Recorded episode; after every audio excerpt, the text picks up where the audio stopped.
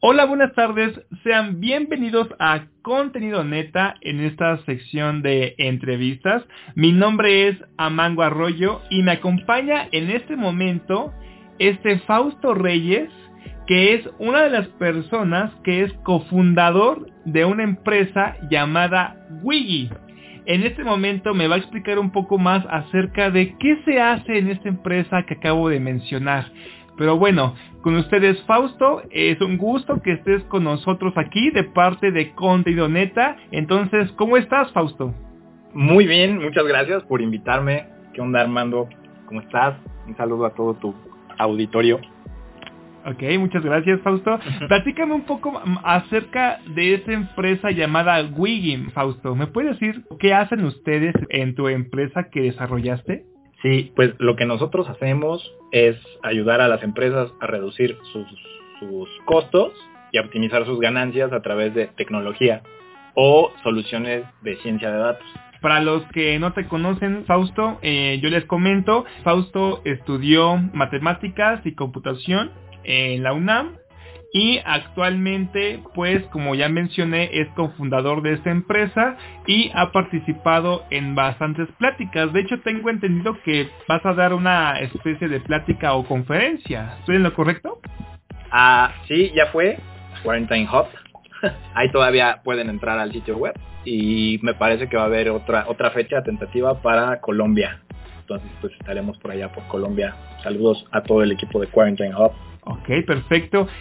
Pues si Fausto me da permiso, esa conferencia que dio Fausto, pues la van a poder encontrar también en la página de Contigo Neta. ¿Sí me das permiso, Fausto, de ponerla ahí?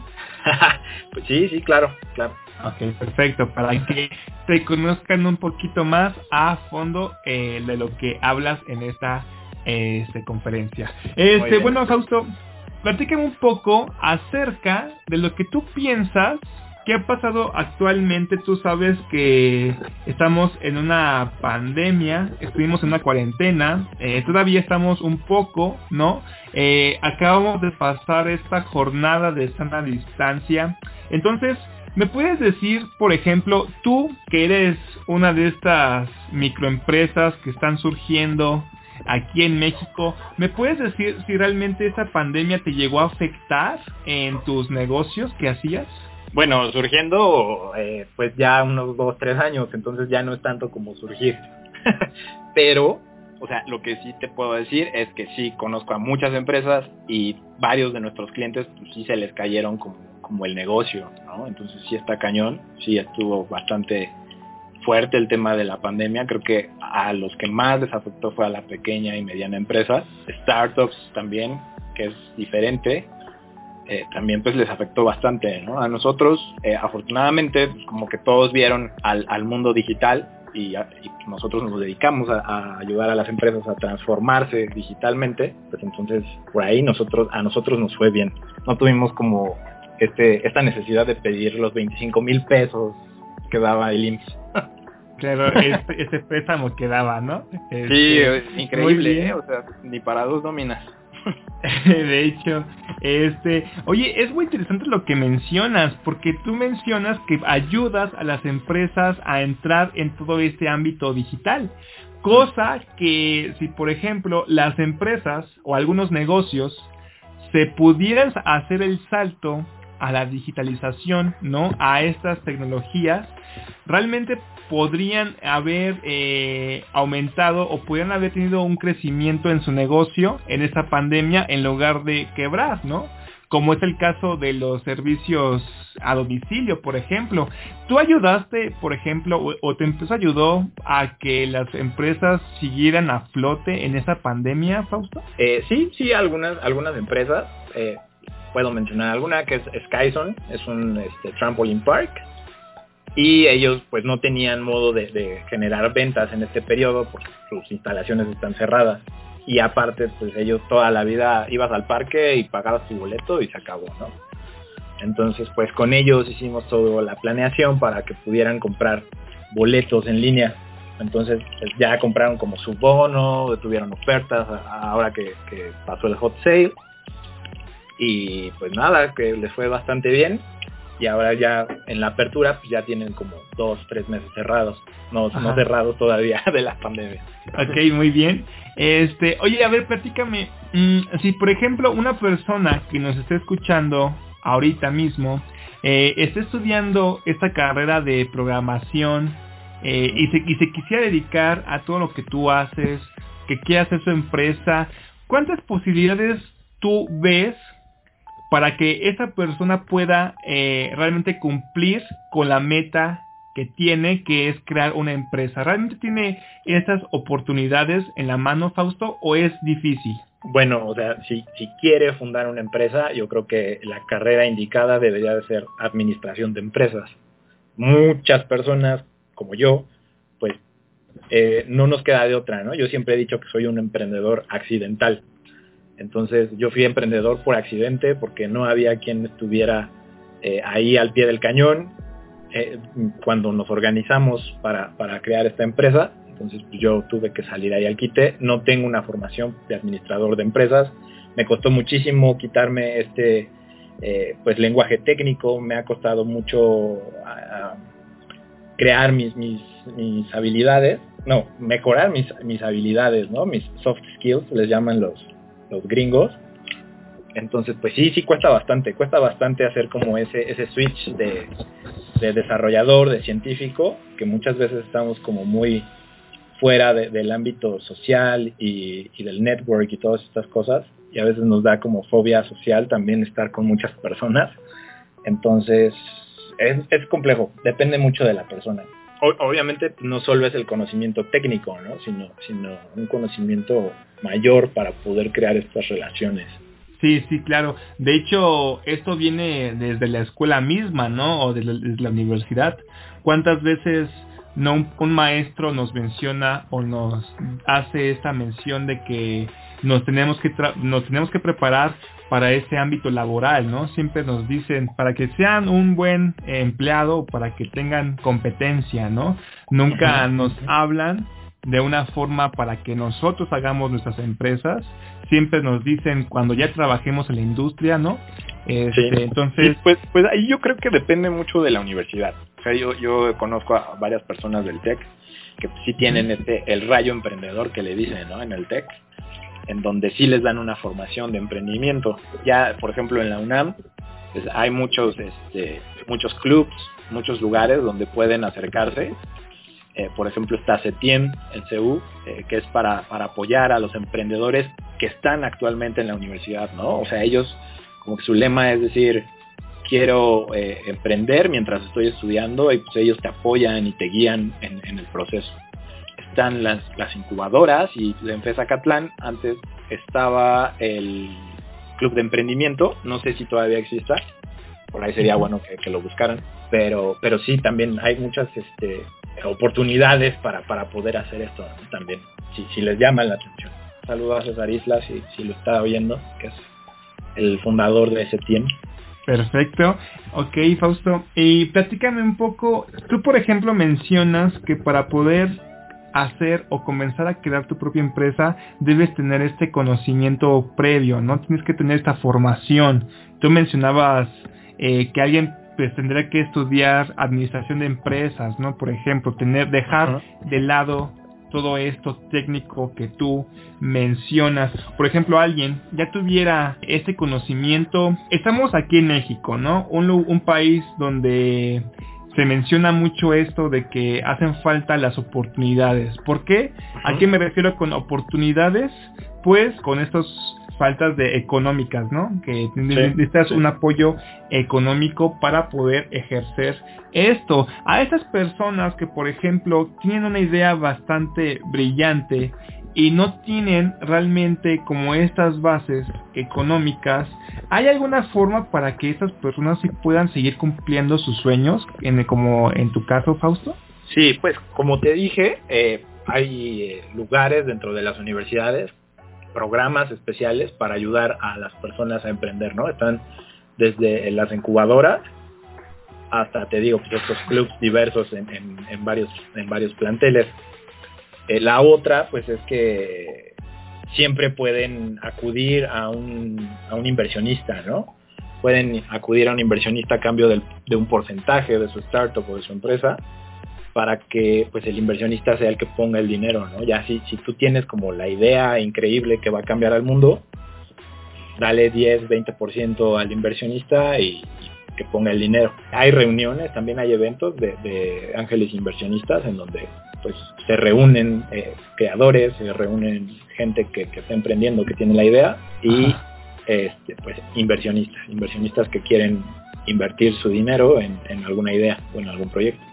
La otra parte también está ingresar a alguna de las plataformas de crowdfunding, o ahorita se me viene a la mente la plataforma de Play Business, que también es una forma de poder fondear tu proyecto a través de una comunidad, ¿no? Esta comunidad pues invierte dinero y invierte en tu idea y en tu proyecto, pues entonces ahí de ahí sacas, ¿no? Y han salido proyectos interesantes de todas esas plataformas. Ok. ¿Esa por qué te lo pregunto? Porque desgraciadamente aquí en México tenemos esta idea de que siempre hay algo, ¿no? Este dicho muy popular de, híjole, es que no lo hacemos porque se nos va a sonar un poquito grosero, pero siempre decimos la frase, está cabrón, ¿no? Entonces... Uh-huh. Llega el momento en que decimos esta frase y ya no lo hacemos. Es nuestra forma de librarnos de este problema. Aquí te voy a mencionar que, uh-huh, por lo que tú mencionas, siempre hay una oportunidad de hacerlo. Porque yo lo que estoy viendo es que, por ejemplo, aquí en México, todas esas mentes brillantes que surgen de aquí de México, que son bastantes, ¿no? Ya sea en el lado de la programación o en el lado, por ejemplo, científico, en este caso, pues normalmente se alejan de México para buscar unas oportunidades mejores. Entonces, esto tiene que ver bastante con esto, porque quiere decir que realmente entonces no necesitan dejar México para poder crecer en estas ramas, aunque en otros países pueda tender a ser un poquito más sencillo. ¿Es esto correcto o es un falso esta idea? Pues depende de qué tanto quieras crecer, ¿no? O sea, hay ejemplos de empresas que sí han crecido en México, pero que hay un punto que se hacen tan grandes que se van a otros lados, ¿no? Y buscan rondas de inversión en Silicon Valley, o buscan capital por Brasil, en Colombia, en Canadá. Entonces, depende mucho de la persona y de qué tanto quiera crecer, y obviamente pues del modelo de negocio que tengan, ¿no? Obviamente todos quieren hacer crecer su empresa, todos quieren ser Uber o Facebook, pero pues también hay otras personas que a lo mejor no les llama tanto la atención, sino que están cómodos en un nicho y pues se quedan en México. Entonces pues eso es bueno para la economía mexicana, y pues sí, o sea, como dices, está cabrón, pero sí se puede. Ahora, quiero pasar a otro tema bastante interesante o importante, y es el hecho de las nuevas tecnologías de aquí de México. Como yo mencionaba, aquí por esta pandemia, muchas empresas, muchos negocios, de hecho hasta en el ámbito educativo, se dieron cuenta que podían hacer este salto a la tecnología para poder mejorar o para poder seguir trabajando en lo que ellos necesitan hacer, ¿no? Ya sea por gusto o ya sea para poder seguir teniendo su vida, ¿no? Para poder mantenerse. Sí. ¿Tú crees que la pandemia nos hizo ir más rápido en esta idea de darnos cuenta de que estaban esas tecnologías, de que comencemos a utilizarlas? Porque antes de esta pandemia había muchas personas que realmente estaban muy afuera de la tecnología, ¿no? Que ni siquiera sabían utilizar muy bien el internet, por ejemplo, ¿no? Y lo que hizo la pandemia fue acercarnos más a esto. ¿Tú cómo lo ves? ¿Realmente crees que nos hizo acercarnos más rápido? Completamente sí nos hizo acelerar el proceso de digitalización de muchas empresas. El e-commerce ha tenido un crecimiento increíble en lo que va de la pandemia en México y en el mundo, ¿no? O sea, creo que no es exclusivo de México. O sea, luego tenemos la falsa idea de que fuera de México sí viven como en ciudades súper tecnológicas, ¿no? Y están súper adentro de la vida digital, pero no es cierto. También tienen sectores en donde no llegaba tanto la tecnología y la exposición del internet. Entonces esto pasó en el mundo, sí se aceleró bastante. Tan solo ver cómo las maestras y los profesores se esfuerzan por dar una clase en línea, cuando para muchos de nosotros a lo mejor ya era algo normal, pues sí te abre los ojos. Te abre los ojos también del tamaño de la brecha que hay entre clases sociales, ¿no? Que es un poquito lo que mencionabas en la pregunta pasada. Te abre los ojos de ver que a lo mejor nosotros siempre estamos encerrados en un universo, en un mundo que nosotros conocemos, y ahora que se ha abierto hacia todos, pues vemos que hay muchas deficiencias, ¿no? En la educación y en el acercamiento tecnológico como herramienta, ¿no? A lo mejor sí todo el mundo tiene Facebook en su teléfono, pero nunca lo habían utilizado como una herramienta para aprender, ¿no? Entonces, pues eso habla bastante de la educación que tenemos en general en el mundo y de nuestra relación con la tecnología. ¿Crees que esta etapa de digitalización que llega a México realmente está llegando en un momento justo? Actualmente sabemos por algunas estadísticas que no todos los mexicanos cuentan con internet. Hay bastantes comunidades indígenas, bastantes pueblos, bastante pobreza aquí en México, que pues les cuesta trabajo realmente conectarse, ¿no? Esa era la polémica que tenían las escuelas actualmente. O por ejemplo, pues hay muchas personas que ni siquiera tienen red social, ¿no? Estaba viendo aquí un estudio que decía que nada más el 3% de la población mexicana tenía Twitter, ¿no? Entonces, es un momento justo para que México... Twitter ya pasó de moda desde hace 10 años. Bueno, también puede ser por eso. ¿Cuál es la red social de moda ahorita, Fausto? No sé, TikTok. Yo creo. Ándale, TikTok, okay. Es cierto. Por tanta publicidad que dio. ¿Tú crees que sí está listo México para digitalizarse? Está listo porque debe de estar listo. Pero dista mucho de la realidad, ¿no? Es como pasó con la industrialización, es como pasó con la modernidad de México hace un siglo, ¿no? Hay un montón de gente que no conocían los carros, ¿no? O sea, que te ibas a las sierras y que te ibas a una hora, ¿no? O sea, ahora lo estamos viendo con internet, ¿no? Pero pues antes eran carros, antes eran máquinas, electrodomésticos, incluso que pavimentaran las calles, ¿no? Tardó muchos años México en llegar a una supuesta modernidad, ¿no? Entonces, yo creo que va a ser el mismo proceso, porque pues, México no ha cambiado tanto en ese sentido. Sigue sin haber políticas públicas que ayuden a todo este sector vulnerable, y pues es difícil saber que está pasando eso, ¿no? Como tecnólogo, como alguien que está en la industria, pues es difícil saber que hay muchísimas personas que no tienen idea de lo que estamos haciendo, ¿no? Así es. Y pues eso también tiene que ver ya por último a mi última pregunta, y es que como nosotros mencionábamos ahorita, pues hay muchas personas que actualmente no tienen internet, pero que tienen sus negocios. Hablamos ahorita, por ejemplo, de los indígenas, por ejemplo, ¿no? Que tienen estas artesanías y que pues desgraciadamente los están explotando, ¿no? Que no tienen este conocimiento de cuánto valen, cómo organizarse, ¿no? Para que puedan vender sus artesanías del precio justo.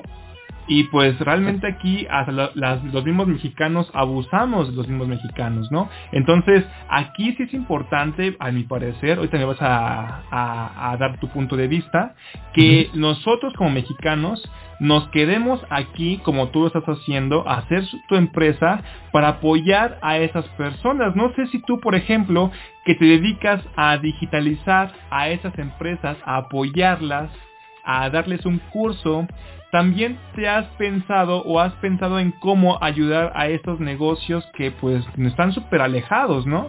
Completamente de estas ideas. Claro. Sí, pues sí lo he pensado. Sí he buscado soluciones. También me han llegado clientes con ideas y con soluciones como para subsanar un poco este tipo de problemas. Conozco una empresa mexicana muy buena que salió del proyecto de Posible, se llama Tumbico. Ellos hacen joyería artesanal mexicana. Bueno, ellos no la hacen, sino que conocen los talleres, ¿no? Conocen a la gente que como dicen, son artesanos. Y para ellos toda la vida han sido artesanos, ¿no? Son familias completas de generaciones de artesanos, ¿no? Entonces ellos hacen joyería y lo venden a través de su página de internet, que es tumbico.mx. Gracias por el comercial. Se lo voy a cobrar a mis amigos de Tumbico. Sí, es publicidad. Sí. Entonces ellos venden joyería 100% mexicana.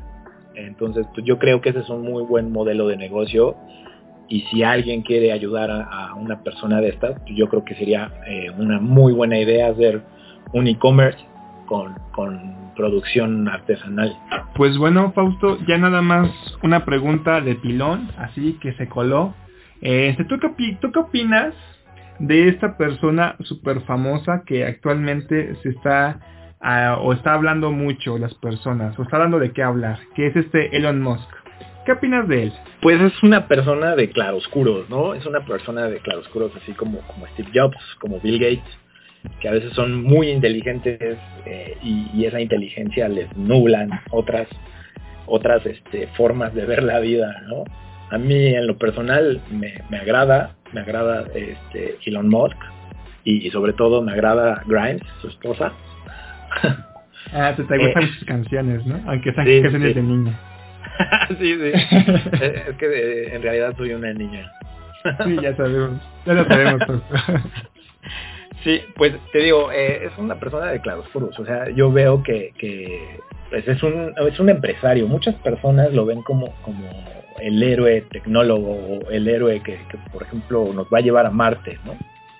Pero no, hay que recordar que es un empresario, y que es el esfuerzo de un equipo grandísimo que es SpaceX, y que él pues solamente está poniendo el rostro, ¿no?